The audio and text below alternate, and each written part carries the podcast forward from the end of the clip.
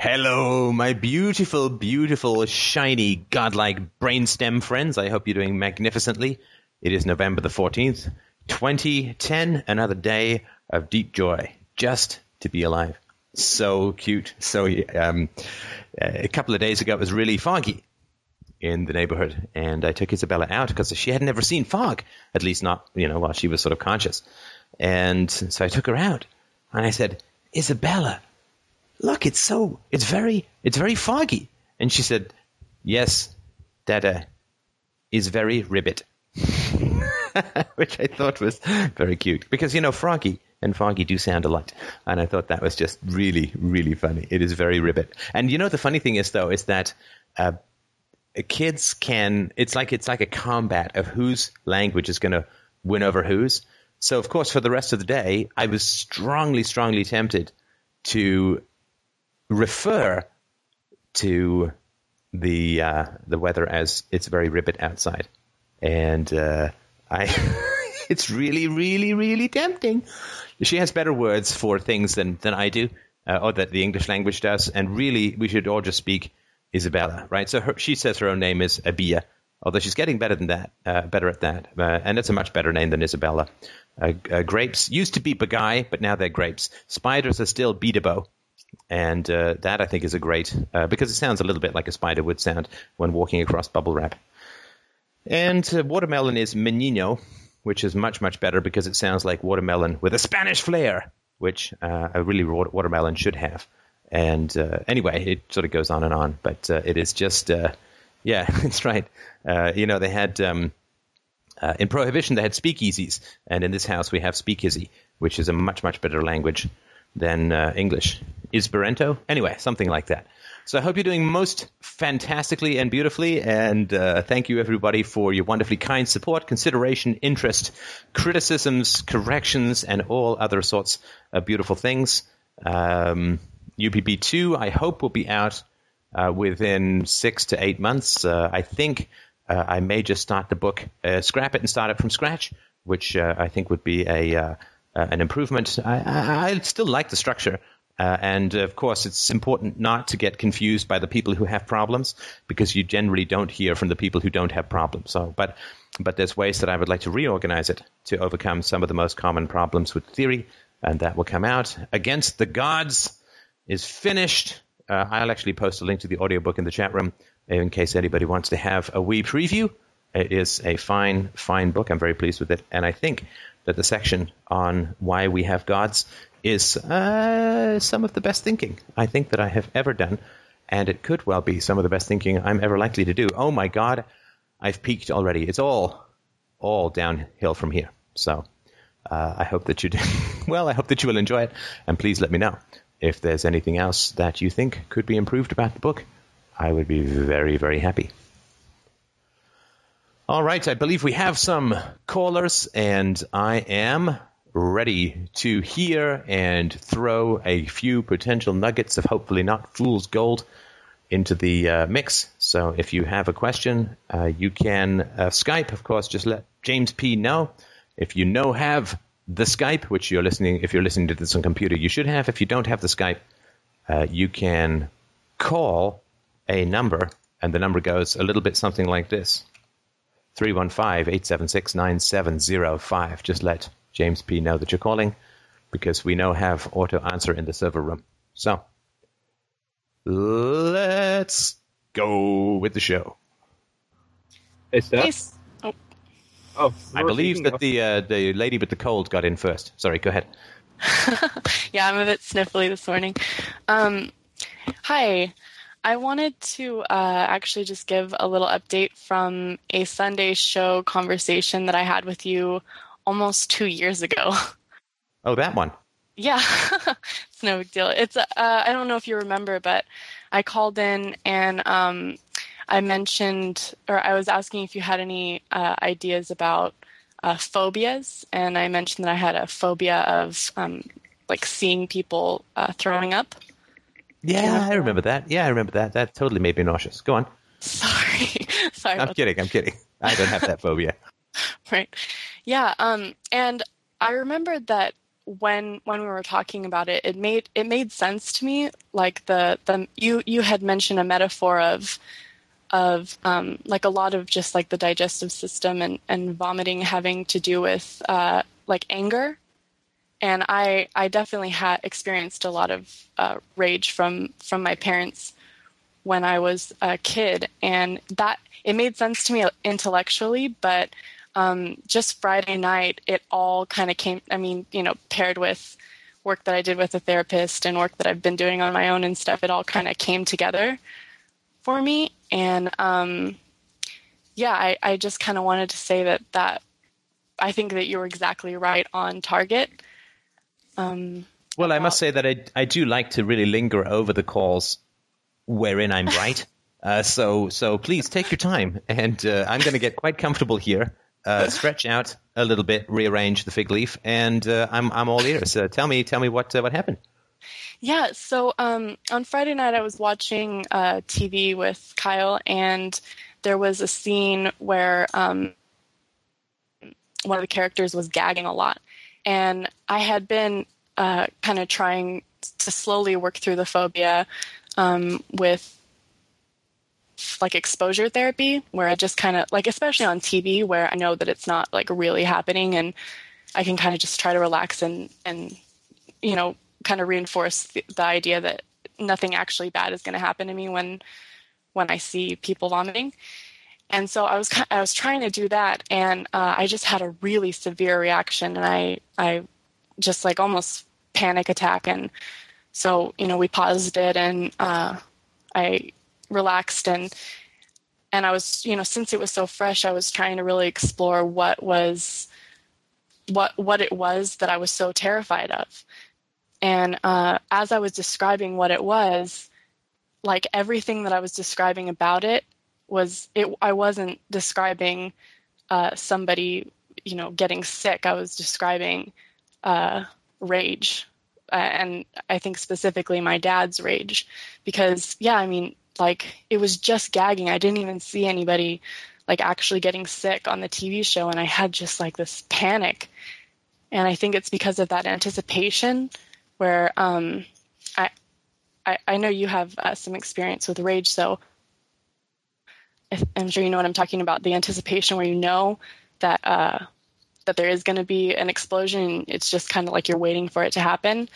Oh yeah. Or yeah, and that's what that's what was really getting me because, and yeah, as I was working working it out and stuff, I just kind of realized like, you know, throwing up is not. It's actually a really good thing, and it's just it's just the contents of your stomach. There's nothing like actually really bad or or anything happening when when somebody gets sick. It's actually a lot of times a really good thing that's happening.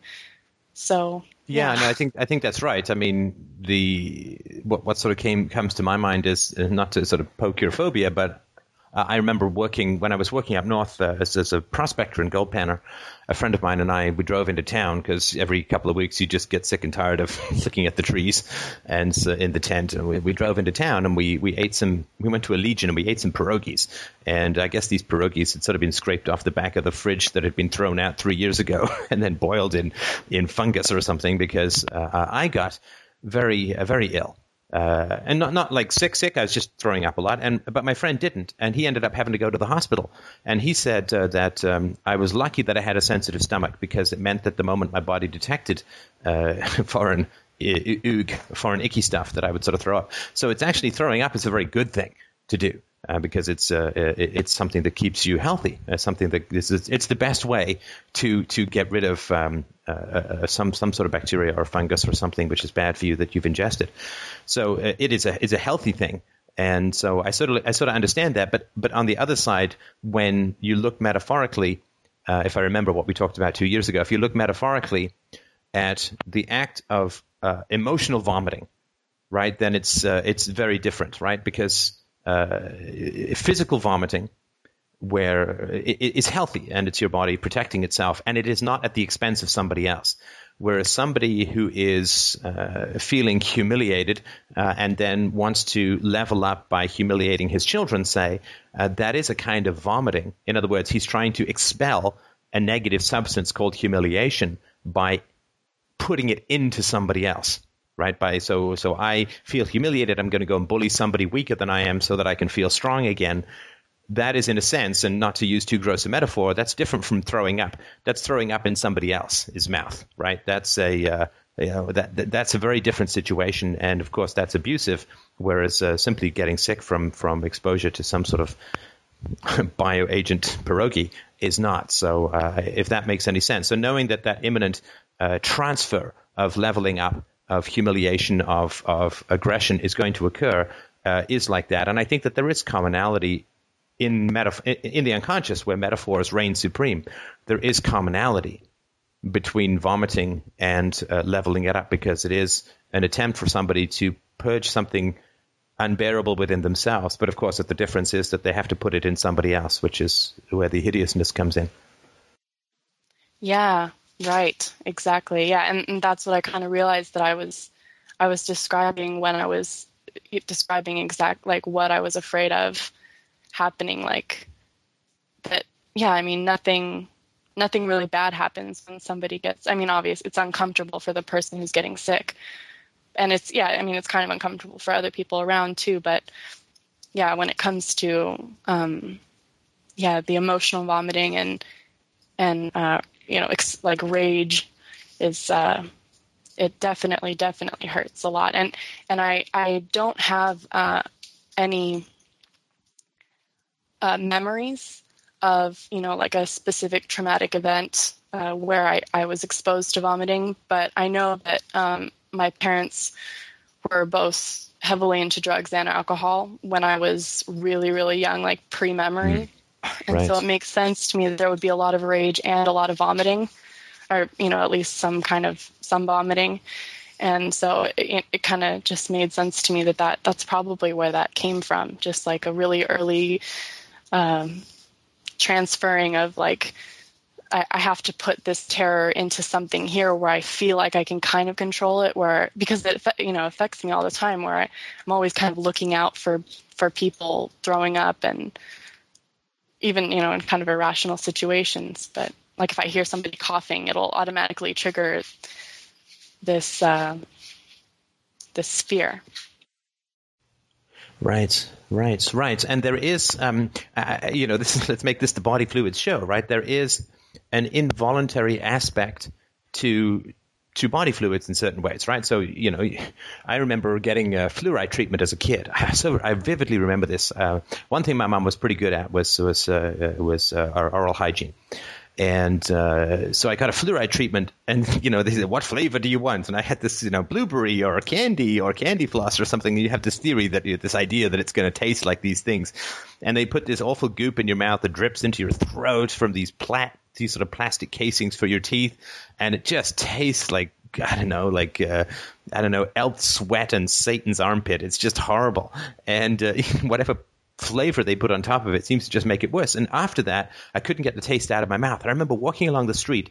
I remember being shorter than garbage cans. Uh, so I was really young, maybe five or six. I was walking along the street and I was desperately trying to think of something like a Big Mac because I didn't want to throw up. I didn't want to throw up. I didn't want to throw up because I felt really embarrassed about throwing up. Uh, anyway, I didn't make it. Uh, I didn't make. I also remember when I was much younger. Uh, I was, I guess, I was being toilet trained, so I must have been two or three years old. I remember having to basically take a crap and I was running from my room to the bathroom and I was thinking, if I can make it, I'm going to be a real giant. You know, I'm going to be a real human. I'm going to be here. and I didn't make it. And there's a kind of involuntary aspect to that as well. I also remember in boarding school uh, having the nurse scrub my pants uh, after I'd crapped them by staying out uh, on the soccer field for too long. And, you know, the sort of disgust on her face. And there's also the, a phase uh, where farting uh, and you know poo poo and farting and all of that is very funny to children, uh, and at the same time very embarrassing because we have you know we have so much in our lives that is is is an out of body dream. You know, there's so much that we worship that is anti body, non body. Uh, the body is truth. The body is, is physical. The body is real. The body is us. There is no soul. There is nothing ethereal to our consciousness. Uh, we are not drifting in and out of uh, bodies uh, in a sort of slow motion repetition, slow motion repetition of reincarnation. We are simply Uh, electricity lodged deeply and dreamily in meat, but we are not any kind of uh, sky ghost dipping down into the physical, like a bird reaching in to grab a salmon from a river. And so, because we're so fundamentally physical, but we are so infected with these dreams of otherworldly abstractions, and I don't just mean religion, though, of course, that is there too, that the perfection is gods and, and angels and the Virgin Mary and Jesus, all of whom are immaterial and anti physical. So, there's a huge amount of falseness that's built up in our dreams of the immaterial and our veneration and worship of imaginary and anti physical, anti material, anti meat entities so much of our false self is bound up in that, in, in fact, created by that. But it's not just religion. I mean, worshipping a country. A country is, a, is exactly the same as a god. It's a completely immaterial entity. And because it has no existence, but we have to worship it, we only end up having to bow down to those who claim to represent it, whether it's politicians representing the country or priests representing God. It's like, I have this giant invisible friend that everybody must worship. But my giant invisible friend doesn't really talk except through me. So basically, you just have to worship me. If somebody says you have to worship me, if a guy comes up to you and says you have to, have to worship me as an immortal, perfect, immaterial entity, be like, dude, I can touch you. so that doesn't work. So you have to invent this immaterial, giant, infinite friend that you only claim to speak for. Uh, and uh, that, of course, is, is how hierarchies and, and power uh, work, whether it's class, which doesn't exist, or race, which doesn't really exist, or the nation, which doesn't exist, or culture, which doesn't exist, or gods, which don't exist. Uh, all of these immaterial perfect entities are repudiated by one wet, involuntary fart. because we all know that that is kind of a humiliating thing, which is a ridiculous thing to to think of, right? I mean, I think we've all been, you know, if you've been in a restaurant where you uh, suddenly swallow something the wrong way and you have a bit of a coughing fit or whatever, somehow people feel that this is embarrassing or wrong or whatever. But it's this, it's your body saying, "I really like to breathe because life is better than death." So it's actually helping uh, helping out in that way. It's really trying to to help you out. And so I th- this is a, a, sort of long way, but hopefully a useful way of saying that uh, there is all of this immateriality that infests and infects our minds, and the what what this exploitive, destructive, violent, and hierarchical immateriality, what it fears and hates, is mere biology, mere blood, flesh, vomit, shit, uh, semen, like all of that sort of stuff. That's why God had to be created without ejaculation, right? Without uh, penis and vagina and sperm and egg and all that kind of good stuff.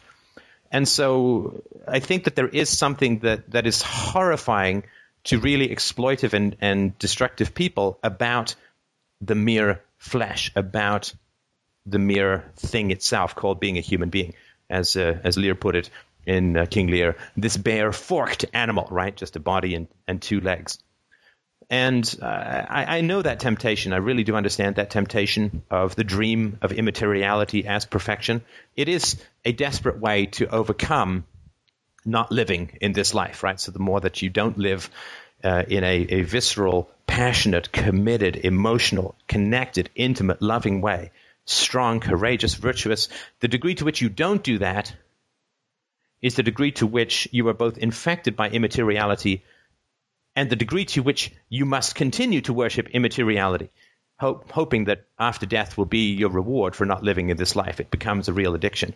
So I think there's a lot of complicated mythology that's built up in the unconscious about the mere flesh that we actually are. And part of it comes from, I think, a general incomprehension about how, as I've sort of had this idea of writing a poem, basically, it's a one line poem, sort of goes like this. Um, a human being is a is a good machine for turning a pig into a poem, because you can eat some bacon and then go write a poem. Uh, but there is something that is very strange about living inside this helmet of meat and chemicals and electricity called the skull, and yet having the ability to see to the edges of the universe and backwards in time to its beginnings and see the evolution of life through merely material means. And I mean, there is something astounding about a couple of pounds of wet meat matter being able to do mathematics and write symphonies. I mean, it is an astonishing thing.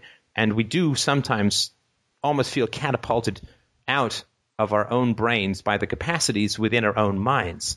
But it is something to be resisted, we must continue to root ourselves in the material. That includes the amazing ability of the mind to do all of its wonderful things.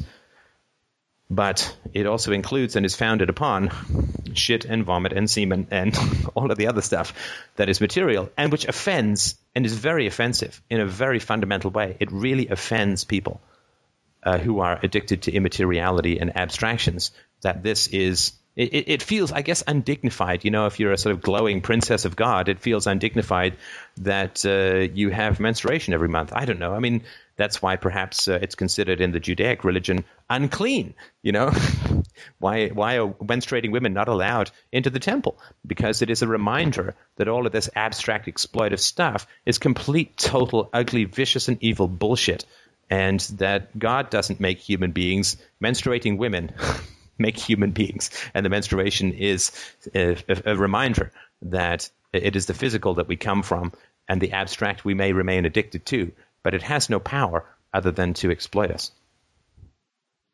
Yeah, that that makes a lot of sense, and and I was just thinking that it's it's kind of similar, um, or it's really similar the the kind of um, almost like disdain that we have, or not you and I, but you know, in kind of in general society that we have uh, about you know like our physical bodies and also our emotions, like.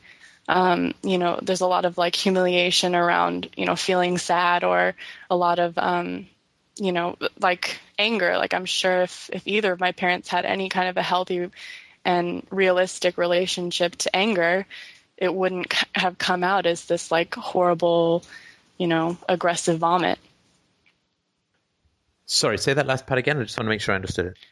Right. I just mean uh, that. Right. Like if if if my if my dad or my mom had like a realistic and and healthy and like in you know in the moment relationship to their anger instead of like making it all about this uh, you know the anger is is really bad and and violent and then they they might not have or they wouldn't have uh, acted out the way that they did and probably yeah had this effect where I distorted distorted it.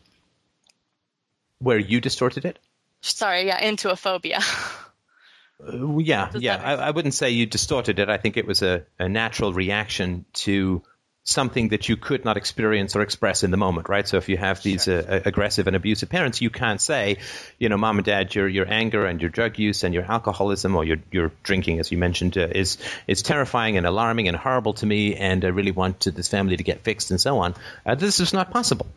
Uh, it was not possible, and so it gets driven down into the metaphorical dungeon of the unconscious, right? That which we cannot express does not vanish. That which we cannot say It does not vanish. It simply goes underground and mutates. Mean, the truth never dies. It just changes shape. This is why we have uh, so many creatures in mythology that change shape, right? Like werewolves and, and, and vampires and other sorts of creatures that are all shape changers.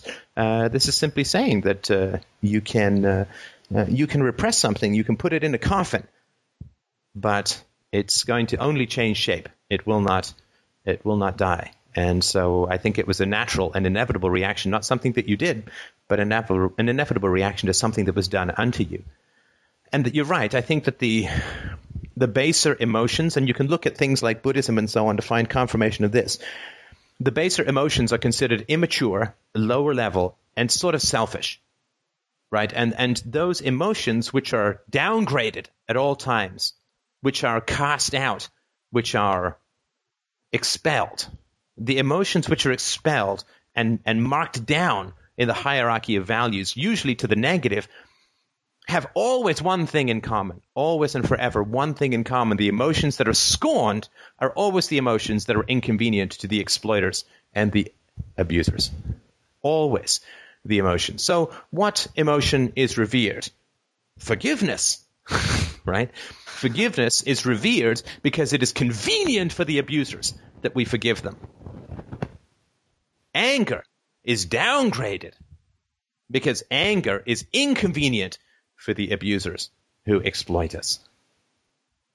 Integrity to rational values is downgraded as ideological rigidity because it is inconvenient for people in power.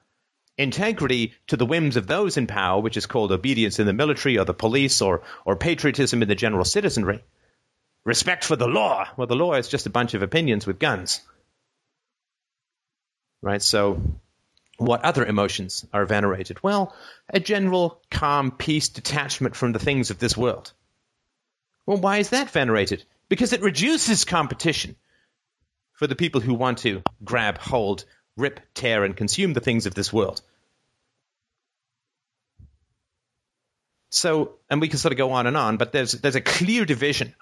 Those emotions which disrupt a violent hierarchy are scorned and rejected as immature, as short sighted, as selfish, as primitive, as unworthy. Whereas those emotions, and it's really hard to call them emotions, it's more like the empty, gassy vacuum that lies in the hole of a vacated soul. But those emotions which click you nice, easily, and perfectly and gently into the hierarchy of power so that you're a good, obedient, and willing slave well, those are very much approved of. We can imagine that a farmer, if his cows were intelligent, would send them to Buddhist schools of detachment and forgiveness. That way, he could keep milking them and murdering them. Right. Right. Yeah.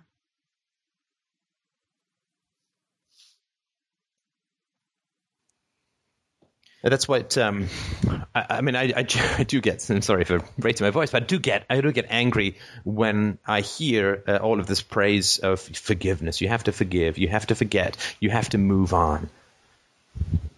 I just think that is absolutely toxic. Absolutely toxic, because it is always and forever only applied to the victims, right? Not right. to the abusers. And any ethic which is applied only to the victims is scummy, parasitical verbal abuse and is responsible for such a savage amount of violence in this world that if you were to fill it with blood, it would eclipse the moon. Ah, I just, I absolutely loathe universal ethics that only ever apply to the victims. It is just such a net used to control and weigh us down that uh, I'm just uh, yeah, anger is one of these things, right? Uh, see, if you if you get angry, then um, I mean, p- part of the ho- horror of anger is invented by the masters, right? So that the slaves don't get angry and say, you know, fuck you to the masters. I'm out of here. I'm I'm out of this hierarchy. And this pyramid doesn't work for me. So part of it is invented by the masters but a significant portion of it is invented by the slaves. Because anger gets slaves beaten, and slaves generally used to experience collective punishment, right? So if one slave ran away, they would all be beaten. And this is one of the reasons why there's such a horizontal clampdown on any move towards freedom and self expression. Because historically, slaves were punished collectively, and therefore they had to police each other. That's why slaves were punished collectively. One, so that the person who ran away would then feel the guilt of the punishment raining down upon his friends and family. And the other is so because of the collective punishment, they would all enforce the edicts of the masters on each other. Collective punishment is uh, is just it's evil genius. And so when a slave would get angry because of collective punishment, other slaves would face extreme danger. And therefore they would all clamp down on each other. Don't get angry. You must forgive. You must forget. You must turn the other cheek. Eye for an eye is for the masters. You see, turn the other cheek is uh, is for the slaves. And so there was a general horror in the slave class of any assertive emotions which threatened the hierarchy, because the moment you threaten the hierarchy, you rain down universal punishment on your fellow slaves. They all clamp down on each other.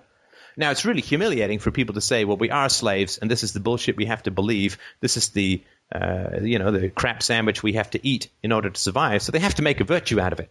And that's what, of course, Nietzsche talks about that uh, the Christian slave population uh, made a virtue out of submission, made a virtue out of enslavement. And I mean, they weren't the first and they weren't the last. We, of course, have it uh, now that uh, you can see this uh, see this everywhere. I was just watching the um, um, trillion pound horror story of the British debt, this sort of documentary.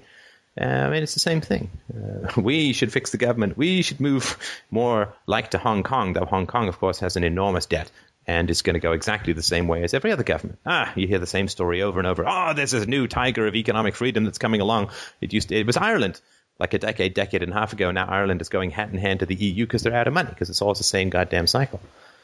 So, yeah, I mean, it's very, very important to recognize that the value that is placed on emotions, certain emotions, you know, peace, obedience, uh, turning the other cheek, uh, forgiveness, gentleness, meekness, uh, unless, unless you're ordered to go and kill some other slaves, in which case, uh, heroism and patriotism and service to your country, uh, and and you see stabbing people uh, who are wounded, or as they call it, double clicking in the military, right? Shooting somebody who's wounded.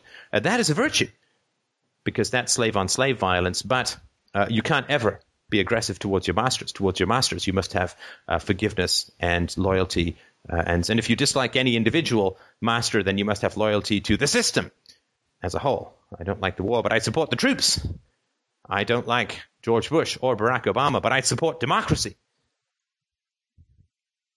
everything that we're taught about emotions, we are taught so that we will fit into the great chain of enslavement that runs from history and unfortunately into the future. But that's what we're taught about emotions. It has nothing to do with mental health. Yeah. Yeah, that definitely resonates with my experience. Yeah. Do you remember? Do you ever, ever remember getting angry at a teacher when you were a kid?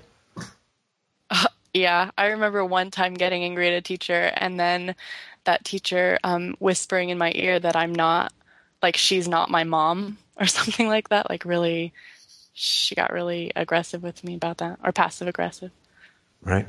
right. Yeah, it's it's absolutely not allowed.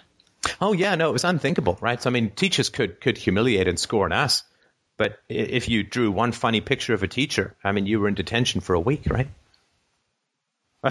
It can't go both ways. Ethics are for suffocating the true selves of the slaves. They're only claimed to be universal, but the moment you act as if they are universal, well, you get royally fucked up, right? Right, right.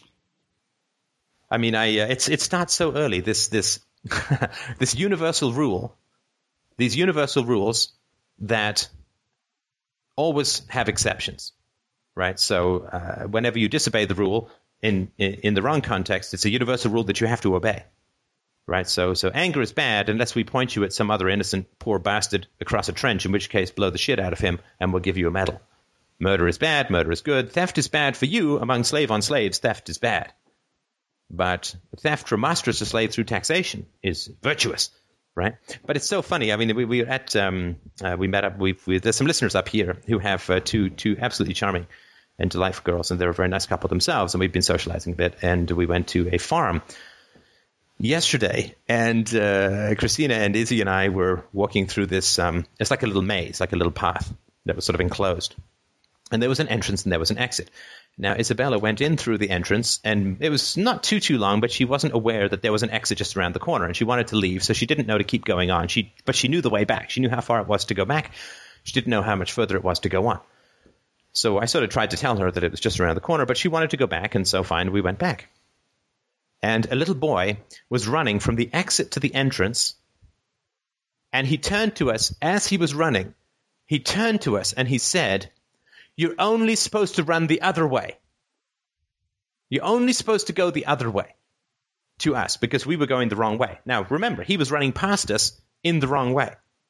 So he was he was telling us we were going the wrong way and that was bad and wrong while he himself was run- we were only walking he was running the wrong way so he was trying to inflict a quote punishing rule upon us that he himself was violating at the exact same moment that he was telling us it was wrong, with no consciousness of how insane that was. That kid was like five or six years old. It is such a fundamental thing that we live with. I don't know if it's human nature or learned. I assume it's learned because I don't really have much belief in human nature other than adaptation. But we all get that if we can invent a rule that everyone has to follow except us, we gain extraordinary power. And so, of course, Christina set him straight about the UPB aspect of that, and you know we sort of moved on. But uh, it was uh, it, it's just astounding. You know, this is a five year old kid who's running, saying, "You can't run this way; it's wrong." Amazing, just amazing. Yeah, that's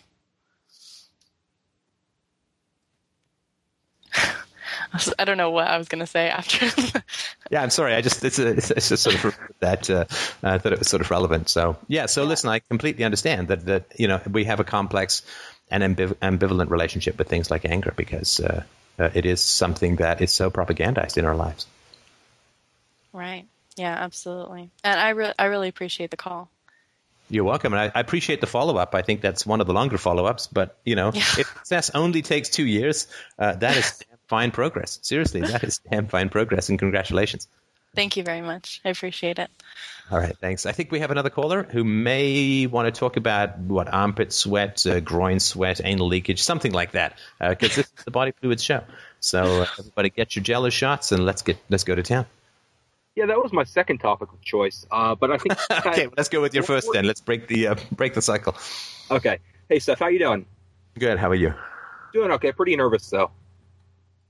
Um, so I was wondering if you could give me some insight on a personal problem I'm sort of involved with. All right. Um, as I put it to James before, I'm sort of in between a hard place and a bunch of crazy Christians. Um, I'm in. I'm sent you an email uh, maybe about a month ago. I'm 18, go to a uh, private Catholic school, and uh, we do these things at school called retreats, which basically means we all go away for a weekend, and it's actually pretty cultic we're um don't have contact with anyone. I'm sorry. Else. Did you say it was pretty culty? Yeah, cultic. Okay, sorry. I just I, I think the word. word. Yeah, culty. Sure, go on. Yeah. Uh, um, we don't have contact with anyone else outside of uh, the retreat for three days. Um, we don't have watches. We don't have phones. We don't have TVs. Any of that sort of stuff. And the idea is that we uh, are brought closer to God. And uh, this is something I'd really enjoyed, you know, uh, for the past three years when I was a Christian. And um, about I don't know, last spring, I was invited to become a retreat leader, which basically meant I got to organize all this sort of stuff with uh, 12 other people. And, um, you know, the school takes these retreats pretty seriously. Now, I accepted at that point, being a Christian at the time, and um, I now have an obligation to do that sort of stuff. And then over the summer, I really started studying a lot of the work that you put out on atheism and um, stuff that men like Dawkins and Hitchens put out. And I really had a change of mind on the subject. Um, and now I'm caught in this situation where I have an obligation to run this retreat, yet my ideas and my values are totally opposite to what these people are teaching. And I suppose my main question is how I can integrate my values that I now hold in my life and how to solve the sort of conflict between myself and the other people who I have to now deal with. Right, right. Uh, help me understand how this obligation uh, has concretized, if that makes sense. So how how is it? That, so I guess you, you, you volunteered or you were volunteered uh, when you were uh, more uh, deep in this delusion, I suppose. Yes, sir. Um, I was, it was, it, it, it was technically an offer. It was it's voluntary, but it's one of those things where you really shouldn't um, refuse doing it, or else um, sort of like social ostracism, and you don't get a lot of respect from the administration. Um, there's another thing regarding like my theology class where now that I'm doing this, it's um, part of my grade. So if I drop out of doing this retreat, then I fail theology, which means I can't graduate. Right, right, right. So they've kind of got you by the short and curly, so to speak, right? Yeah, unfortunately, that seems to be the case. Well, I'm very sorry for that. Um, I'm very sorry for that. That is a very tough situation to be in. Uh, I, I, really do sympathize. That is a very tough situation to be in. Um, now, just uh, out of curiosity, where are you in the sort of journey process arc of um, rethinking your your religious uh, teachings? Teachings is the nicest word I can come up with, so feel free to substitute yeah, something less kind if you like. But yeah, um, I think I'm at strong atheism I, I, I suppose maybe about a year ago, i that uh, Christian fundamentalism. Wow. Uh, okay. So I've, I've come quite a way in a short amount of time. Holy whiplash, Batman! That's that's impressive. Good God. All right, go on. Um. So, you want me to describe more about what my transition has been, or I'm I, am certainly happy to hear how your transition has been. Uh, I'm, I'm more, curious, though. I'm happy to hear whatever you've got to say. I'm more curious about where you are now. Uh, but I'm I'm really happy to hear about the transition because that always fascinates me as well. Okay. Um, well, it, it was basically a tran to keep it brief. It's a transition from really Roman Catholicism that I found problems with that whole doctrine. Tried to move to Christian fundamentalism, then moved to maybe a little bit of agnosticism through your work. And I didn't stick with that for a while because I think your agnosticism arguments, or at least arguments against it, made a lot of sense. So I had to accept strong atheism. Now, where I am now is that I pretty well accept that God doesn't exist. I shouldn't say pretty well. I do accept that God doesn't exist. Um, very much into um, learning about uh, this sort of stuff and trying to understand the position even more so than I do now, if that makes sense. Sure, sure. Okay, okay. All right. Well, that's I mean that's really impressive, and uh, I mean that's that's a lot to overturn. Uh, how's it been going in your uh, personal relationships? Um, in a word, terribly. Oh, I'm so sorry. I'm so sorry. But uh, Um, go on. I, I, the, the relationships that I have with people, everyone that I know knew me as a Catholic or Christian fundamentalist. And, you know, going to a Catholic school, I was pretty well accepted, at least from the teachers in that regard. Um, you know, studied Aquinas, Augustine, all that sort of stuff. Um, knew the theological um, arguments for the existence of God, all that sort of stuff. But now that I've tried to implement these new values into my relationships, if I want to be honest, I have to say, you know, I don't accept this stuff anymore, and that comes as a big shock to people, especially in the since they've known me in a certain context for three or three and a half years, and I, I guess it's confusing for people, and it's, it's a huge shock, and it, it just seems to throw a lot of my relationships out of whack. Uh, out of whack. Uh, can you tell me a bit more about that? Sure, like, um, my mom. Um, she's a Roman Catholic. Um, she was the one that raised me Roman Catholic in the first place. And I recently had a conversation with her um, in like the, the most generalized way possible about some of the flaws within the Bible. Where I so, somehow it got we um, brought up a lecture that was given at mass about uh, from the bishop about some sort of early Christian uh, people, and I brought and the guy had mentioned that you know they were one unified people, and I just done some reading, and I and I knew that that's not true. There were two divisions within Christianity: the, I think the Arians and the Catholics. And I started talking to her about this sort of stuff, and she sort of, I don't want to say started to reject the information, but she was very much taken back by it. Um, I suppose maybe a stronger example would have this, it, like this type of thing, is like with uh, politics, whereas none is very big neoconservative. But now that I'm an anarchist, I have the same type of parallel going on, where I bring up anarchism with people in my relationships, and I'm thrown out as crazy or delusional or you know idealistic. Right. I don't, I don't know if I'm answering your question or if I'm going off. Do you know? Listen, I mean, this is this is I mean, this is very important stuff for me. And and again, I mean, congratulations on this this sunburst of rationality. But I know that it comes. You know, it's like if you don't brighten up, if you don't become light yourself, you don't see the shadows in the people around you. You know, like you you light a fire and you can see all the shadows behind the trees. Uh, if if you illuminate your mind, it sh- it throws a lot of shadows in the people around you, and that is an uncomfortable experience. So I, if you had to guess, if you had to guess, do you think people would choose you over their illusions? I don't know if I could generalize it like that. If I did have to generalize it, I would say no.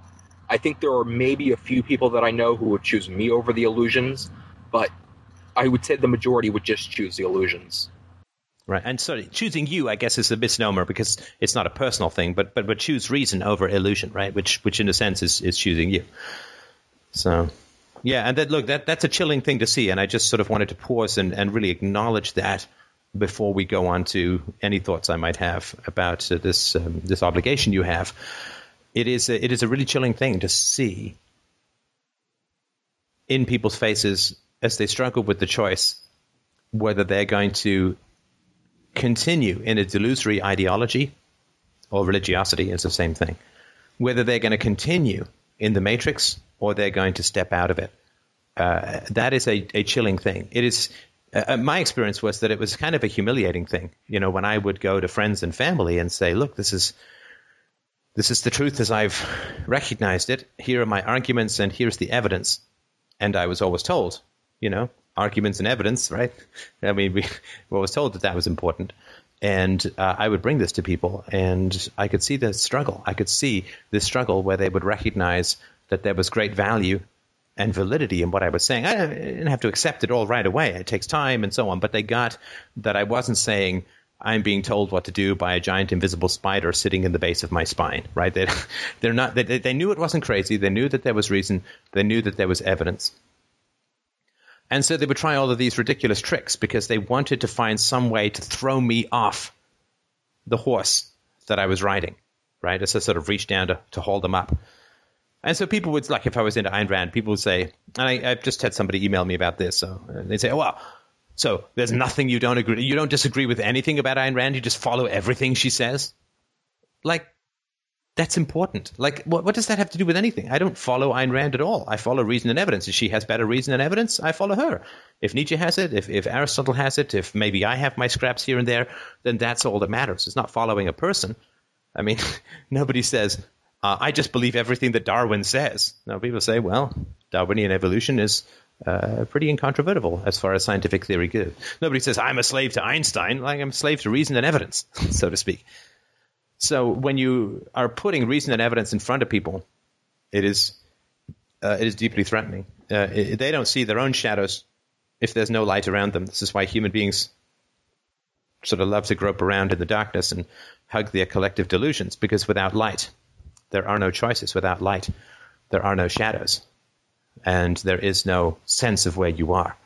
So uh, I just wanted to just sort of pause and say that is a is a very tough situation to be in where people are choosing between illusion and a real person. I mean that that's a choice that makes no sense to me. You know, my friends and family, and it's a choice that made no sense to me. And I, I had I did not have enough respect for the power of propaganda when I was younger. And when I say younger, I mean a few years ago. I did not have enough respect for the power of propaganda because I never really imagined that people would choose ideology over a brother or a son or a lover or a friend of 20 years. I just could not imagine when I started using the against me argument to say, well, do you support the use of violence against me? I thought for sure that it was, in a sense, the crowbar of my relatedness and my history with people that would dislodge this boil of statism or lance this boil of statism, so to speak. I thought that once they got that they were advocating the use of violence against me, they would drop statism like they thought they were picking up a stick and it turned out to be a rattlesnake. Wah! Away with it, right? But that's not what happened. That's right. What, I mean, yeah. The, I mean, the bonds were so fragile, right? That's that's not. Sorry. Go ahead. No. Yeah. Exactly. I mean, I agree with what you're saying. Taking these types of ideas to people who I'm close with is a humiliating thing, and at least when you, when you talk about the choice between illusion and a real person, as someone who once you know believed in this delusion, I I don't think that the people see it that way. I think that they see it as a choice between two actual people, or you know, in their mind, a god and an actual person, and you you can't reject God in favor of some person. Um, well, um, I I understand what you're saying, but there still is a perception in religious people that God is out there, that God does exist, and it's not just an internally generated fantasy. And of course, reason and evidence, you know, chip away at that all fairly quickly. I mean, they chip away at it like oh, a, yeah. an asteroid lands on a sandcastle, right? And that Total, I think is yeah. uh, is a great threat. I just, I, I, you know, I the, my whole life I was told. For instance, I was told a family is everything. Family is everything. Friends are everything. It only matters. Your relationships are what matters, not uh, money, uh, not career, not ideology, not uh, you know your particular cultural biases. That you have to put your relationships above everything. Uh, you've heard that same thing too, right? I mean, it's not just me who heard all this nonsense, right? Oh yeah, I definitely heard it. Yeah, and I, you know, like uh, I, complain about other people believing stuff that they've been told, and I actually I do believe that that's true. I think that relationships uh, are are essential, and and you can't be a happy person without uh, loving, intimate, and and uh, virtuous relationships. You just you can't. And so, I believed all of that stuff like it was just true. Now, of course, the things that are really true don't need to be repeated, right? I don't need to be. I don't need to write on my hand every day. Uh, shit falls down, right? Because I kind of remember that because it's true that stuff falls down. So I don't try and put my iPod. You know, I don't try and leave it hanging in midair like I'm on the space station. So stuff that is true like I need to take my key. I don't have to write down that I have to write on my car dashboard that I need keys to start my car. I just remember I may forget them, but I don't forget that I need keys, right? So uh, things that are true don't need to be repeated. I don't need to write. I don't, need to wear a T-shirt with the reverse letters called "I love my daughter" or "I love my wife," so that I remind myself when I'm brushing my teeth, because those things are all true. So I don't need them repeated. But everything that I'm, I'm incredibly suspicious of anything that is repeated all the time. Uh, to my mind, anything that's repeated all the time is just false by definition. Because if it were true, it wouldn't need to be repeated. And so everybody said to me, "Oh, family is everything. Relationships are everything." And So, like a, a grinning, happy village idiot, I wandered into this arena saying, "No, no, no. I have my relationships to lean on. I have my family and my friends of 20 years to lean on. And when I bring the reality of their beliefs to them, they will choose me. Their brother, their friend, their son, their uncle. They will choose me over these ideologies because everybody has always told me that relationships are everything. And it's just not true. It's just not true. Just about everyone I've heard from, not everyone, but just about everyone I've heard from, ideology, fantasy, delusion wins out over human flesh and blood people almost every time. It's chilling how spider web thin our relationships are. That disagreements about the use of violence, disagreements about the indoctrination of children, about gods and ghosts and, and afterlives and people walking on water and water turning into wine turning into blood and bread into flesh. I mean, that these these delusions, which would be psychotic if held by an individual, become normal when held, when held by a collective. These delusions seem to win out every single time, and that's a that's a chilling thing to experience. Yeah, it really is. It's terrifying. It is. It is. It is terrifying how powerful this stuff is. So I just, I really wanted to just sort of pause and, and just acknowledge and, and mention that you're not alone in this. This is something that all people who find reason and evidence have to face, which is that in the choice between imaginary friends and real flesh and blood, people seem almost invariably to choose imaginary friends whether that's the state or or the god or whatever. They they they they choose to live in fantasy rather than be with real people. That's that's a chilling thing, and this is one of the reasons why people stay in fantasy because they, everybody knows that deep down. Everybody knows that deep down, and that's why they stay. So, uh, enough of that. If that's all right with you, I, I really wanted to acknowledge that. Happy to talk about it more if it would be of use to you, but the more immediate concern that you had about this imminent experience of um, uh, of uh, youth leadership, right? Yes, I think that's the more pressing thing at the moment. But thank right. you for uh, that. I'll give you my brief thoughts on this. Um, there's two ways to approach it, uh, and there's no. I mean, please understand. I, am in no way telling you what to do. I mean, I'm some guy on the internet, right? I'm just telling you this is the way that I would divide the choice up for myself.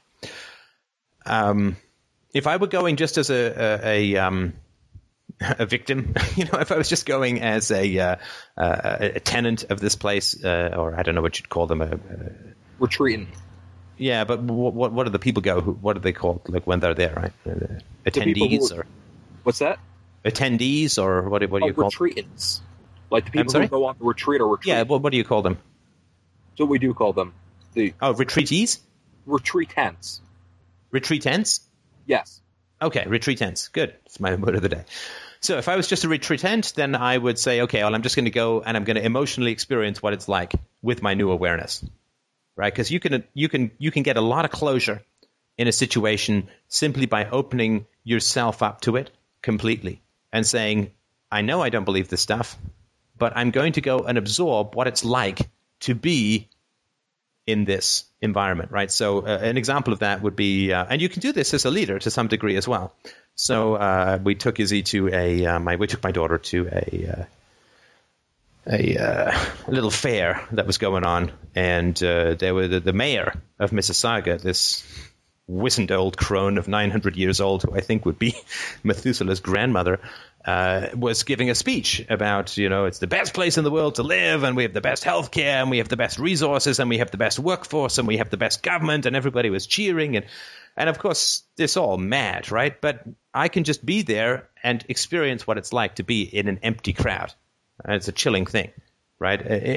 It's like in, the movies, you know, where you've got a guy dressed up as a zombie who's moving among the zombies, you know, and he's like, you know, I hope my makeup, make, I hope I don't sweat my makeup off, and I hope people don't notice. Or like in Invasion of the Body Snatchers, when you're trying to move among the alien replicants, and you just kind of have to pretend you're one of them, and and you know you're not, but you hope that nobody notices, and so on. You can just have that experience and sort of remind yourself of what it's like to dissolve into the empty-headed collective Borg. It's it's a good reminder of uh, of uh, of what we're all about. So you can sort of go and experience it, you know, in a sense without judging it, uh, but just go and experience it for what it is. I think that will give you a lot of closure to see it with uh, the new eyes, so to speak. I think is a uh, uh, is a good idea. Now, that would be my first approach. The second approach, which I think is, if you know your theology, and it sounds like you do, there is a time honored tradition in most theologies, but particularly in Christianity, of bringing atheist questions to the table and then appealing to faith. Right? So there's lots and lots of writers uh, who there's still debate in the academic community about whether they were atheists or not. And these writers would say, okay, so here's 10 arguments against the existence of God. Boom, boom, boom, boom, boom and then they wouldn't answer those arguments. But what they do is they would say, and thus is the glory of God that it requires so much faith to continue to believe in Him, and thus is our additional faith, faith even more rewarded when we overcome these objections without having an answer for them, even within our own hearts, and follow Jesus anyway. Does that sort of make any sense? Yeah, that makes a lot of sense actually. Um, Right. So I- you can bring you can bring the arguments that convince you. You can completely bring them to Christians and say, so here's an argument that you may come across from an atheist. Boom, boom, boom, boom, boom. Right, and just have that, you know, I'm playing devil's advocate. Blah, you know, horns and a, a tail of it, right? So play devil's advocate, and then say, yeah, I mean, you know, I guess, I guess most people would say that it's a matter of faith to continue to believing, but there is no way to answer these objections rationally. Uh, that's planting a kind of seed in a way, while still remaining entirely within the confines of theological discourse, and again with a long and noble history of uh, free thinking emerging uh, in the Christian fog that way. Yeah, I know what you mean. I've done something similar when we have these retreat meetings. The leaders will get together with some of the adults and we have to plan stuff out. And they ask us some personal questions. And one of the questions was, you know, what's your relationship like with God? And I tried to be as honest as I could be without saying, hey, I'm an atheist, uh, you know. Um, and I basically said that, you know, over the summer, my relationship with God had been degraded because I have questions and all that sort of stuff. And uh, the adults seemed pretty curious about what those questions were and my experience of them. So, you know, in the most honest way I could in the situation, explain, well, you know, I have this question A, B, and C, and, you know, I can't seem to have any answers to them. And, you know, they didn't really have any answers either, but their whole idea was, you know, God will give you the answers. And it was, it Right. was like big question. How do we know that God exists? Well, God will give you the answer to that. Right. Right. You can use those three magic words in, in Christianity. What's your relationship with God like? I'm being tested. and here's the testing that I'm undergoing, blah, blah, blah, blah, blah, right? And, and so on, right? So, yeah, I'm still committed. Hey, look, I'm still committed to Jesus. I, I, I've been an atheist for uh, 35 years. But I swear, if, if, Jesus comes down tomorrow, I'm back. you know, I'm back. You know, if if he passes double-blind scientific testing and uh, he can levitate pigs and walk on water and and perform miracles and bring people back from the dead, uh, so on, right? I'm down. I'm there, right? So if God has a good answer for me, uh, then uh, you know, uh, I, am there because reason and evidence is is my religion, so to speak. So um, so in, it's not really a false thing to say uh, I mean, I'm still being tested as an ex-Christian. Uh, I'm just, you know, the test is, is very good. right? It's a very good test and actually a very enjoyable one. But uh, uh, yeah, I mean, if, if God comes down tomorrow, I'm, you know, I'm all over him like a cheap suit, like a fat kid on a smartie. I'm there. But um, so, in a sense, when you say, "Well, look, I'm being tested," and, and, here's the thoughts that are going on through my head, it is a way of getting the um, the word out without uh, directly pushing people's um, uh, defenses. Wow, that's really smart. Yeah, I like that idea because I have to give a talk um, to a lot of these, actually all of the retreatants, um, about my relationship with God and on a specific topic. My topic is uh, what is love and how has love affected me, and where is the love of God in my life, and um, that's something I was struggling with. How because they tell us to be honest and be perfectly honest with what we say, and my whole struggle has been how do I write something like this and how do I give that sort of speech while still being honest and while living my values. And I think that phrase "I'm being tested" is going to let me sort of not, not not weasel out of it, but to find a little bit of a loophole. Right, and another approach that you can take uh, if you if you have a question about, uh, I would assume your relationship with God and and uh, what it's done in your life, and some, was there something about virtue in there? Is that right? yeah, how do, how do I give a how do I give a speech which I know is going to contain lies if I'm trying to give them what they want, but still live with integrity?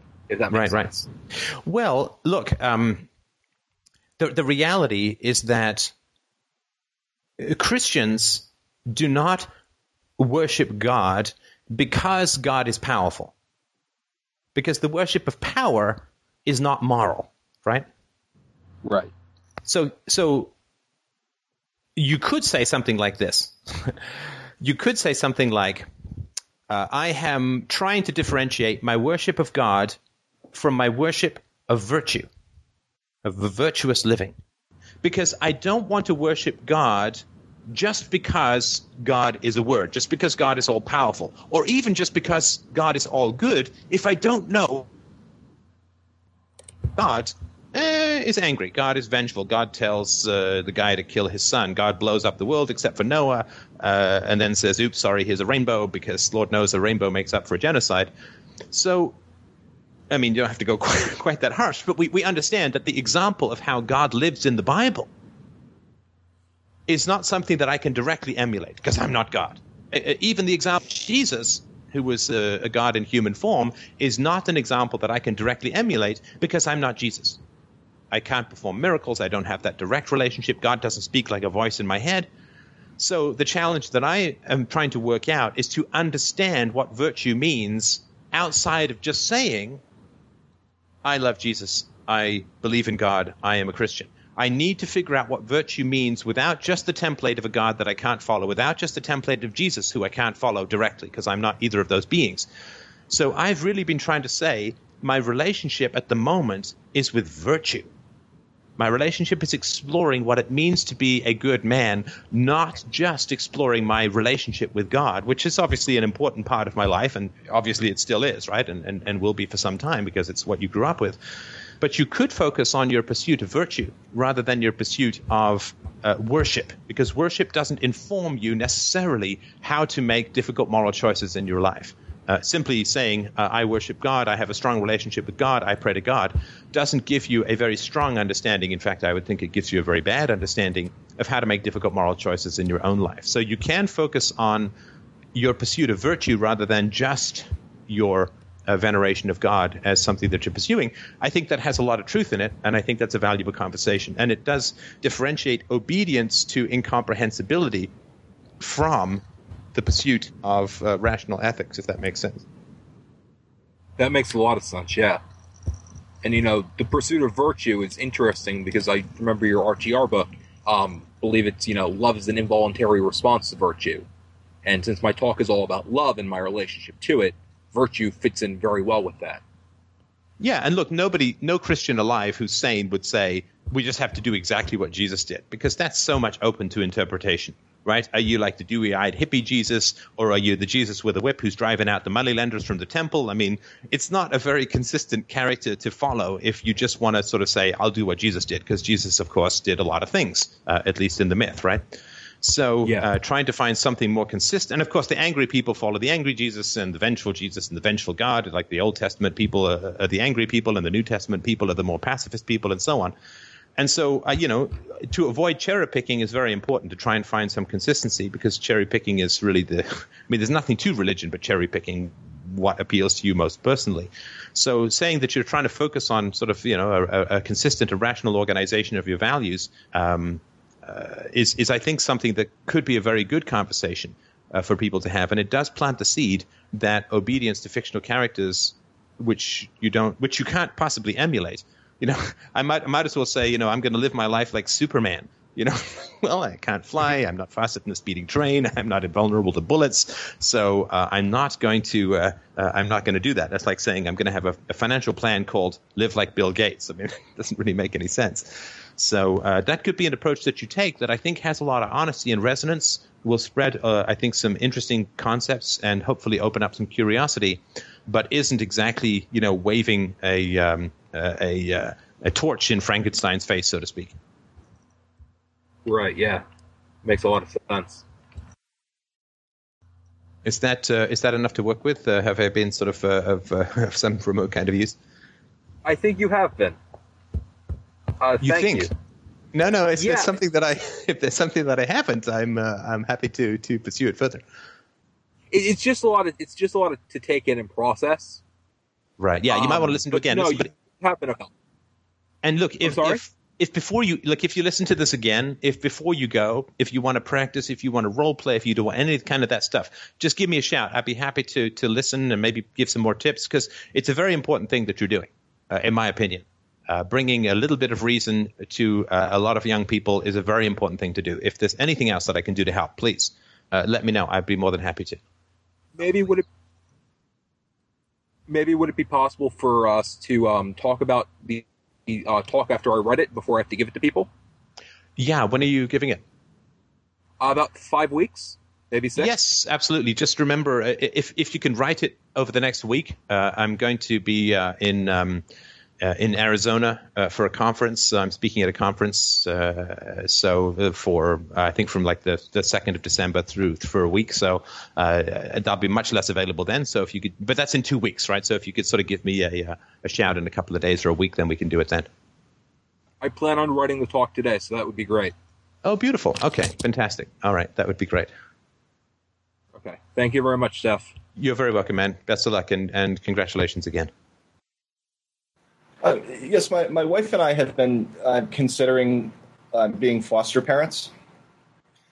And um, uh, ethically, I, I, have a bit of a problem with it because in most cases the children are forcefully removed from their homes. Um, however, I, I, I, do like the um, aspect of uh, of trying to help children and um, the agency's uh, claimed mission of reuniting the children with their families once that becomes possible. So I, am a bit split on um, on whether or not I want to participate in that system, and I just was hoping to get your thoughts on that. Can you just give me a little bit more background about the uh, the decision and what's uh, what's going on for you guys? Uh, sure. Well, we have uh, three children of our own, and um, you know, for for a while we we've just been considering. Uh, you know, to, to foster other children. I, am not sure if you're familiar with the system in the U.S., um, but the uh, essentially what happens is if if the state deems that a child's uh, welfare is at risk, um, there are a number of interve- interventions that take place, um, ultimately leading to the removal of the child from the home. The child is temporarily placed in um, a foster care situation um, while the parent, you know, perhaps goes through parenting classes or drug treatment, and um, you know, with with the hope being that eventually the child is placed back uh, in the home with the parents. And um, you know, we we just we like the idea of being able to help to provide a um, you know a safe place for for a child in a difficult situation like that, and also um, you know, perhaps to to work with the parents and try try to help them. Um, you know, on their journey back to becoming uh, responsible parents, if that's even possible. Um, but the, the, the part about it that I that bothers me is that it you know it is the state coming in and you know making the decision. You know, one judge makes the decision. Okay, this child needs to be removed um, from from their parents and placed into a foster home. And uh, but at the same time, if the child is really in danger, I, I can understand the need for that. Right. But um, uh, yeah, so so ethically, I, I'm not sure that I'm okay participating in a system like that but at the same time, um, you know, it sort of goes along with what you said um, when when people when they say, well, you know, if, if you have a free society, how how would how would people be helped? Um, you know, w- without this, uh, without forcing people to help uh, with wel- welfare and other systems. Um, you know, nobody nobody would help anybody who who, who is in need. And right. you know what I'd sort of be saying is, well, I you know I am an anarchist. I I do want a free society you know, I am an atheist. I'm not doing this to convert somebody, you know, who who hasn't been raised as a Christian into a Christian or anything like that. I just, you know, I just want to be an example of of somebody who can help, and truly for you know for the desire uh, to help a, a, less fortunate child. Right, right. But, but, that aspect of of the you know the harsh intervention of the state really uh, really bothers me. So I, I'm I'm kind of torn on it. I, right. Right. No, it's a it's a challenging question what pops into my mind is that if you know if if you and I saw someone getting mugged and we had I don't know some ninja martial skills that allowed us to intervene in a state of society, uh, I feel that I would intervene in that situation, regardless of the fact that it would probably be reported to the police and I would have to maybe go and testify in court uh, and all of that kind of stuff. In other words, there is the moral action itself, and then there's all of the crap that the state wraps around it, so to speak. And I don't sure. think we want I don't think we want the state to eclipse the moral action itself, if that makes any sense, and say, well, I can't do this thing, which is a good thing to do because there's a state apparatus around it, because then that's, in a sense, allowing the state to prevent you from doing something that's good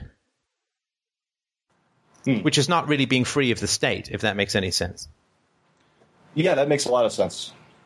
So, uh, what I would suggest is talk to the uh, the, uh, the, foster home area uh, and uh, or the foster group and say, look, uh, the, these are my concerns. You know, I have some reservations about the the system as a whole, but I do want to help the kids. you know, what can we do? So they may say something like, look, we will uh, sit down with you or we'll talk to you on the phone and we will go over the case details. You know, there's there's there's some woman who's strung out on drugs and she's been unable to care for her children or whatever. I think that we all would want to do something to help someone like that out, uh, and I think it's a very good thing to do.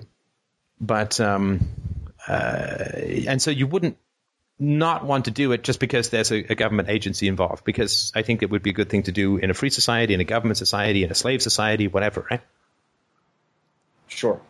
But you also may have, you know, when you hear some other case, you may have suspicions or reservations about it. And so you may just want to apply your own, you know, rational standards for uh, intervention uh, and just look at the details of each particular case and not worry so much. And I, look, I appreciate that you're bringing it up, and I'm completely sensitive to to your concerns, but not worry so much about the fact that the state is around, but rather uh, think more about what's happened to the child and what you, you can do to help as an individual. Uh, the fact that the state is there is is a hassle, but you know we still drive on public roads despite the fact that they're run by the government because we have to get places. And if the place that you want to get is to helping children, which I can't tell you how much I admire, then I would judge that on a case by case basis and try and forget as much as possible about the statism that's wrapped around it. Excellent. Uh, thank you very much, Steph. You're welcome, and, and please keep me posted. I would be fascinated to hear how it goes. Um, I mean, I think that, that what you may need to prepare yourself for is that the government may return the child to a um, an environment that uh, that that you do not think is is good. Uh, that's that's going to happen. I, I, have no doubt of that. but at least the child, you know, just because the child is going to be hungry in the future doesn't mean that we shouldn't give him a meal now, so to speak.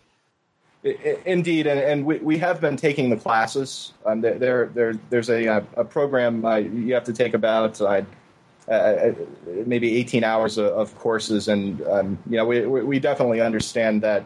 Uh, typically, what happens is the child goes in and out of foster care, you know, three to four times over a, a period of about two years. Um, right you know, and either it works out after that point, or, or the, parent, the parents' rights are terminated, which is um, I just hate the thought of it, but I also hate the thought of of uh, you know some poor child uh, suffering through that. But anyway, if we can do our, our small part. Oh, listen, that, that is not a small part. That is not a small part at all. I think that what you're contemplating takes a huge it, it takes a huge heart it takes a huge spirit it takes a generous mind uh, and a generous wallet because this is not cheap to do and i just wanted to express huge admiration uh, for for what you're contemplating i hope that you find a way to follow through in it because all children should be exposed to a household that is peaceful and reasonable and affectionate and all of those kinds of good things uh, even if all you do is plant a seed then it can have a huge effect i mean i had a friend when i was a kid uh, his household was uh, ordered and fun, and the parents uh, were involved, and uh, that had a huge effect on me. Just just to see something that is different, to see something that is potentially different, or in actuality is different from what you've experienced. You know, the, the one problem with these underworld families of abused uh, uh, children is that they tend to live on a completely different planet from everybody else. Uh, certainly, when I was a kid, uh, all the function, all the families around were dysfunctional because we lived in a, in a subsidized uh, public housing uh, in a pretty rough part of town, and and all the families were dysfunctional. And yeah, you'd go to school and you'd maybe see other people come and, and pick up their kids and look relatively happy and all that, but that wasn't something that you that I lived much. Certainly, when I was younger, I just didn't live that. I didn't really see that uh, as something other than, you know, like a foreign film with no subtitles. It's like I see, but it doesn't really connect with me. I see it, but it doesn't have any resonance for me. Hmm. Whereas being in a household of some greater order and some greater stability and some greater affection, well, I shouldn't say with some order of stability, it wasn't greater. It was there at all. Uh, I, I, kept that. I held that close to me. You know, like if you've ever seen Lord of the Rings, the the, the elf queen gives uh, Frodo that little light uh, that in the time of darkness is going to burn. And then he's in Shelob, it burns, and that's kind of uh, it lights up and saves him. That's the kind of light that you can hold on to when you just step for a time into a peaceful and reasonable household. You can really hold on to that, and that can give you a possibility to move towards that otherwise you just may never experience. It's a foreign film, but exposure to it turns on the subtitles. You can read it; it has resonance for you, and you can begin even in a small way, to move towards it as an adult. So I think that what you're doing is uh, is is just fantastic. Oh, thank you. That, that, that was a wonderful analogy too. I uh, I look forward to sharing this with my wife. Oh, I hope so. And and uh, if you get a chance, let me know how it goes. I certainly would be um, uh, would be happy to hear. And, and again, congratulations on on thinking about this stuff. Oh, thanks. I, I will. I will keep you updated. Thanks, Steph. All right. You're very welcome. All right, friends, Romans countrymen, Lend me your words. Yeah, lend me your hair. Oh my God. If any parents have any tips about how to get toddlers to have haircuts without screaming, that would be good. Uh, we had to take Izzy to, we didn't have to, but uh, it took Izzy to uh, to get her haircut. We tried a couple of times uh, and uh, she didn't work. Eventually, just I mean, her hair was like hanging in her eyes. I mean, it was not good and uh, so she did eventually get a haircut, but it was not a pretty scene. So anybody has any tips or tricks, um, we were able to do the toothbrushing. The toothbrushing has continued now for months after one intervention. Um, the the toothbrushing has continued. She's great with it. Uh, she has no problems with it. We've turned it into a fun game. We've never uh, had any particular issues with it again. But yeah, the haircut thing is uh, is pretty rough. And I remember crying when I got uh, my haircut as a kid. I guess you just think it's going to hurt or something like that. But well, we, we, we actually had a, a lot of luck with that initially. As long as you as long as you don't mind um, a less than uh, perfect result. Uh, my my oh, wife, oh yeah no we we I actually thought of just cutting off her bangs while she was sleeping because that was the only thing I don't I mean I didn't like the hair it looked looked pretty ratty but uh, it was uh, it was just hanging in her eyes all the time, and she wouldn't wear a hair clip, so she was just constantly bothered by it. So we kind of had to do something. But yeah, I guess we could just go with a sort of monk look and not worry so much about. It. Well, what I meant was that you know perhaps if you and, or your wife would take a, a, shot at it. I mean, we, we found that part of the uh, the scare for our children was that it was a stranger holding the scissors, and that when you know the when their mother held the scissors, it wasn't quite a, quite as uh, scary. And um, over time, they, they began to trust the haircutting process, and we were able to take them uh, to a professional. So, right, okay, I appreciate that. We will definitely try that. I mean, it's been more than six months since our last haircut, so uh, we will definitely try that next time. Thank you. That's a good idea. I completely hadn't thought about that, which is sort of retarded, but for me not to think about that. But yeah, you're quite right. That's a good idea. Oh yeah, no, I did uh, watch someone else getting her, their haircut. Absolutely, um, I took her once or twice uh, before we took her to the like I took her to the hairdressers and, and showed look this kid's having. We tried to engage the hairdresser, tried to give her toys, uh, tried to offer her ice cream. I mean, it was, uh, but yeah, she really really didn't want to get her haircut. So we'll, we'll try we'll try it at home. I tell you, she just looks a million times better, and she's much less bothered by her hair now. So I'm glad we did it. But yeah, this I, I would definitely try that. We'll we'll do it uh, instead because it just doesn't matter how it's styled. It only matters that it's shorter. Wash your head with Nair instead of shampoo. yeah, no, I tried that with myself. It didn't work so well.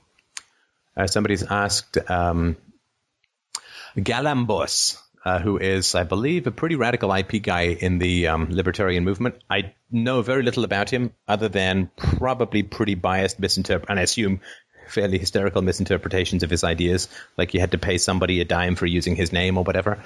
Uh, so I have not uh, had a chance to review him. It's not high on my list, um, so uh, we'll uh, uh, we'll see. If I'm ever really short on topics, which I certainly haven't been as yet, then I will. Um, uh, I will look it up, but it's not uh, not on my list as yet. I do believe we have time for one more caller. Hello, Steph. Can you hear me? I sure can. Oh, hey, how are you? I'm good. How are you doing? Sorry, I had to cut this listener off. His audio was very bad. He was complaining about being heavily criticized at work for a genuine fault that he had made. So I'm responding to that, and I'm sorry for having cut the audio off. I'm sorry. I'm going to just have to cut you off because you're, you're cutting out, and I'm um, sorry. Sorry to interrupt. I'm uh, sorry. I, I, think I got some. I think I've got some of that story, but uh, unfortunately, you're cutting out quite a bit, and uh, so I'm missing a fair amount of it. Okay. But uh, I, will just uh, so I'll just let me just um, uh, give you my thoughts on on these kinds of work conflicts. So I'll, I'll give you an example of one that sure that happened with me. Um, okay. when I was sort of very new to the entrepreneurial world, I was giving a presentation to a, a big company that did X, and uh, I was giving it with a company that provi- with a company that provided service Y, right? So. Uh, and we'd worked out a deal with another company that provided service Y that they would give a big volume discount if they company the big company used our software or whatever, right? And uh, I, I, mentioned because I was so used to just giving this benefit um, in the presentation that I told this company we have a service provider that will give you a 50% discount if you use our software. While there was another service provider sitting in the room with me who'd gotten me into the meeting. Now, this was a pretty big faux pas, right? I mean, you should not advertise, like if somebody gets you into a meeting, you shouldn't advertise one of their competitors' lower rates at the same time. That was, that was bad on my part. Now, this guy got really mad at me. And afterwards, he gave me a real dressing down in the elevator on the way down. And I was uh, humiliated and I was angry and I was upset. And I was like, oh, this guy totally overreacted. And I was, uh, I was upset with him. Now, the reality, though, was that he was right. Uh, he, he was right. Now, if you focus on the way that people express something, then you can lose out on a lot of valuable information. You can lose out on a lot of useful information. Because a lot of people aren't very good at communicating in a peaceful and positive and encouraging way. Of course not. I mean, they've been raised by priests and public school teachers, right? Of course they're not used to that. So my concern is that if you focus on the way in which someone is communicating rather than the content of what they're communicating, then in a sense, you can't hear the music over the noise. And the music can be good, it can be helpful and useful. So uh, I sort of had to sit there and, and think about it and say, okay, well, if I were in this person's position, I would feel really mad. Like if I brought someone into a meeting with a potential client, a big potential client, and they talked about my competitor's software as being cheaper and better, I'd be mad too. Now, I wouldn't express it in the way that this guy expressed it, and it wasn't a good good uh, the way that he expressed it, but I can understand why he was upset and why he was angry. And the important thing, though, for me was that I, I needed to, and it took a while for me to get this. It was important for me not to translate his attack on me as an attack upon myself. Right? That's, that's really important. You don't have direct control over how people communicate to you. I mean, you have some indirect control, right? So if you're more confident and you're more assertive, then bullies will steer clear of you, right? But you do have control over how you translate that to yourself, right? So what I said to myself afterwards, and this took a couple of days because I was I was young and new to the business world. As I said to myself, yeah, I made a mistake. That doesn't mean I'm a bad businessman. That doesn't mean that uh, I'm malicious or malevolent. I was just uh, doing the presentation a little bit on autopilot, and I just was not aware of and alive to the sensitivities within uh, within the meeting, uh, people's needs and, and perspectives. So I'll just try to be more conscious of that. Uh, I made a mistake. It wasn't out of any malicious intent. The guy who got mad at me was kind of mean, pretty mean, and, and I think there was some malicious intent there that came from a place of frustration and hurt. So, uh, you know, but I didn't want to translate that into, I didn't want to internalize his perspective so that it became my perspective. So it, in a sense, you want to work, I would suggest it's important to work on self attack rather than worry about what other people are saying because nobody, nobody can make you attack yourself when you're an adult. When you're a kid, you have to adapt if you have abusers, blah, blah, blah. But when you're an adult, nobody can make you attack yourself. That is something you have to do. You know, the way that, um, the way that this sort of stuff works, and look, it's not easy, but the way that it works is it's sort of like you're you're boxing with someone, but all they can do is pretend to hit you. Right? That's the reality of communication when we're adults. You're in the ring and you're dancing back and forth and you're sweating and your your abs are rippling. Anyway, this is my fantasy, right? So you're in there and and all the guy can do is go and pretend to hit you. Like the fist has to stop six inches from your nose. In order for him to score a knockout, you have to punch yourself right? And that's what I really want to focus on uh, as far as that goes. That that you have to complete the punch yourself. So if somebody's pretending to hit you, which is all that this kind of verbal aggression really is, or even verbal abuse, you're the one who has to punch yourself in order for the blow to land. Nobody can give you a black eye when you're an adult. You can only punch yourself. And if you focus on other people rather than focusing on how not to punch yourself, you will forever be at the mercy of, and you will forever try to have to try to control the actions of other people. Right? Because if every time somebody pretends to punch you, you punch yourself, and you don't notice that last bit where you punch yourself, then you will really think that they're punching you, and then you will have to control their behavior. You'll have to manage them. You'll have to focus on them. You'll have to deal with them. You'll have to calm them down. You'll have to appease them. You'll have to oppose them. You'll have to fight them. But the reality is that self attack is punching yourself. And if you focus on that aspect of things, not only do you free yourself, but you can really free the other person as well uh, I through this process, I ended up not being friends with the guy, but we did more business trips together and so on, and it was uh, it was fine. he was he was an okay guy. He, you know, he moved on. He was Italian, so this kind of uh, mood swing was perhaps cultural. Perhaps uh, he was going through menopause. I don't know, but uh, it is not uh, uh, it's not essential that you control the actions of other people. It really is essential. I would suggest that you focus on controlling your own propensity or habit of self attack, which came from your family in a way that I can completely understand. But that is um, uh, that is my suggestion. I'm sorry, and I, I can't even wait around for your response because your audio quality is so bad. Uh, next time, uh, we will uh, try just using the telephone, which may work better. So I'm um, sorry, but uh, uh, have a listen to this. If there's anything else, just shoot me an email. All right. Well, I think we will uh, wrap it up. Izzy's up. So, and it's actually shockingly sunny. just a reminder if, oh, the effects of being raised by a single mother. The effects of being raised by a single mother. That is a great question. But of course, I am going to read to you. I'm going to read to you a story. Are you all sitting comfortably? Then we'll begin. I'm going to read to you from my novel. Because that is a uh,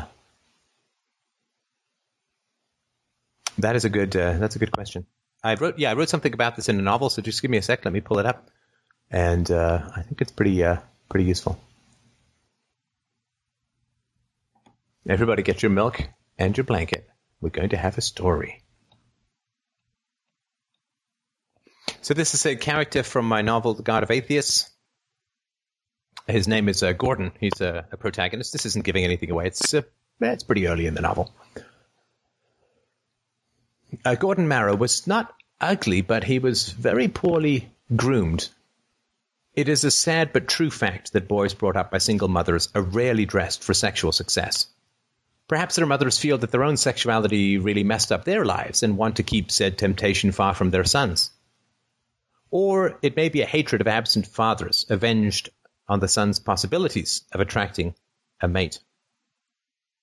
Either way, the profusion of bowl cut hairdos petroleum based pants, thin t shirts with little holes where the labels used to be, or dates on them more than six years old, jeans with no pockets on the asses, or God forbid stitched purple Saturns, does not bode well for the continuation of the bloodline. It's like a depressing descent. Two parents, one parent, no parent.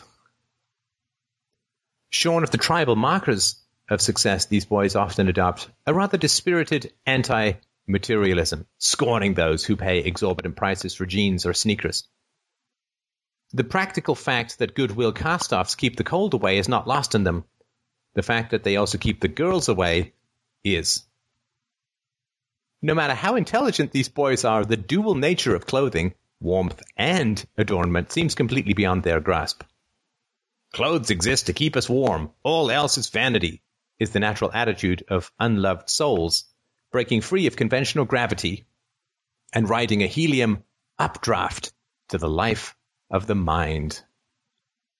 Their anti-biological approach sadly blinds them to the fact that they would not exist at all if their fathers had dressed the way they do. Gordon's future seemed completely preordained. No dating, vivid, random, too intense sexual attractions that frightened him more than motivated him, a slow strangling of sexual desire, reading comics and playing Warhammer type board games well into his 30s, an inability to move away from his mother, an apartment filled with old newspapers, plastic chairs, hamburger helper, and dust bunnies. But it was not to be. Gordon broke away from this quiet tribe of natural bachelors and dry librarians in a way he did not expect at all. Uh, so that's just a little bit. I, I talk quite a bit about single, uh, being a son of a single mom. Of course, that's my experience too, right? So uh, I sort of wanted to mention that. Uh, upgrade to gold, you get the audiobook and PDF for free. It's uh, uh, it's well worth it. I think it's a it's a good it's a it's a good read. I think it's a I think it's a great book. So I hope that you you will enjoy it if you if you get it. Well, I do believe. Oh yeah, yeah, right. So when the podcast awards go to the next stage of voting after open nominations on the seventeenth, I think listeners can vote every single day. You can vote every single day for um, uh, for Freedomain Radio. And we can finally take that uh, witch of correctionism down, Grammar Girl, and put her on the level. Well, she's been on Oprah, and I haven't, so um, I'm not holding my breath. But it is a very good to. Uh, it's a very good thing to vote. It's good to be on the list. All right. Well, thank you everybody so much for your continued support, your generosity. I hope that you enjoyed the audiobook I posted in the chat window. Please feel free to have a listen. Please feel free to let me know what you think. And uh, have yourselves an absolutely delightful, charming, wonderful week. And I will talk to you soon.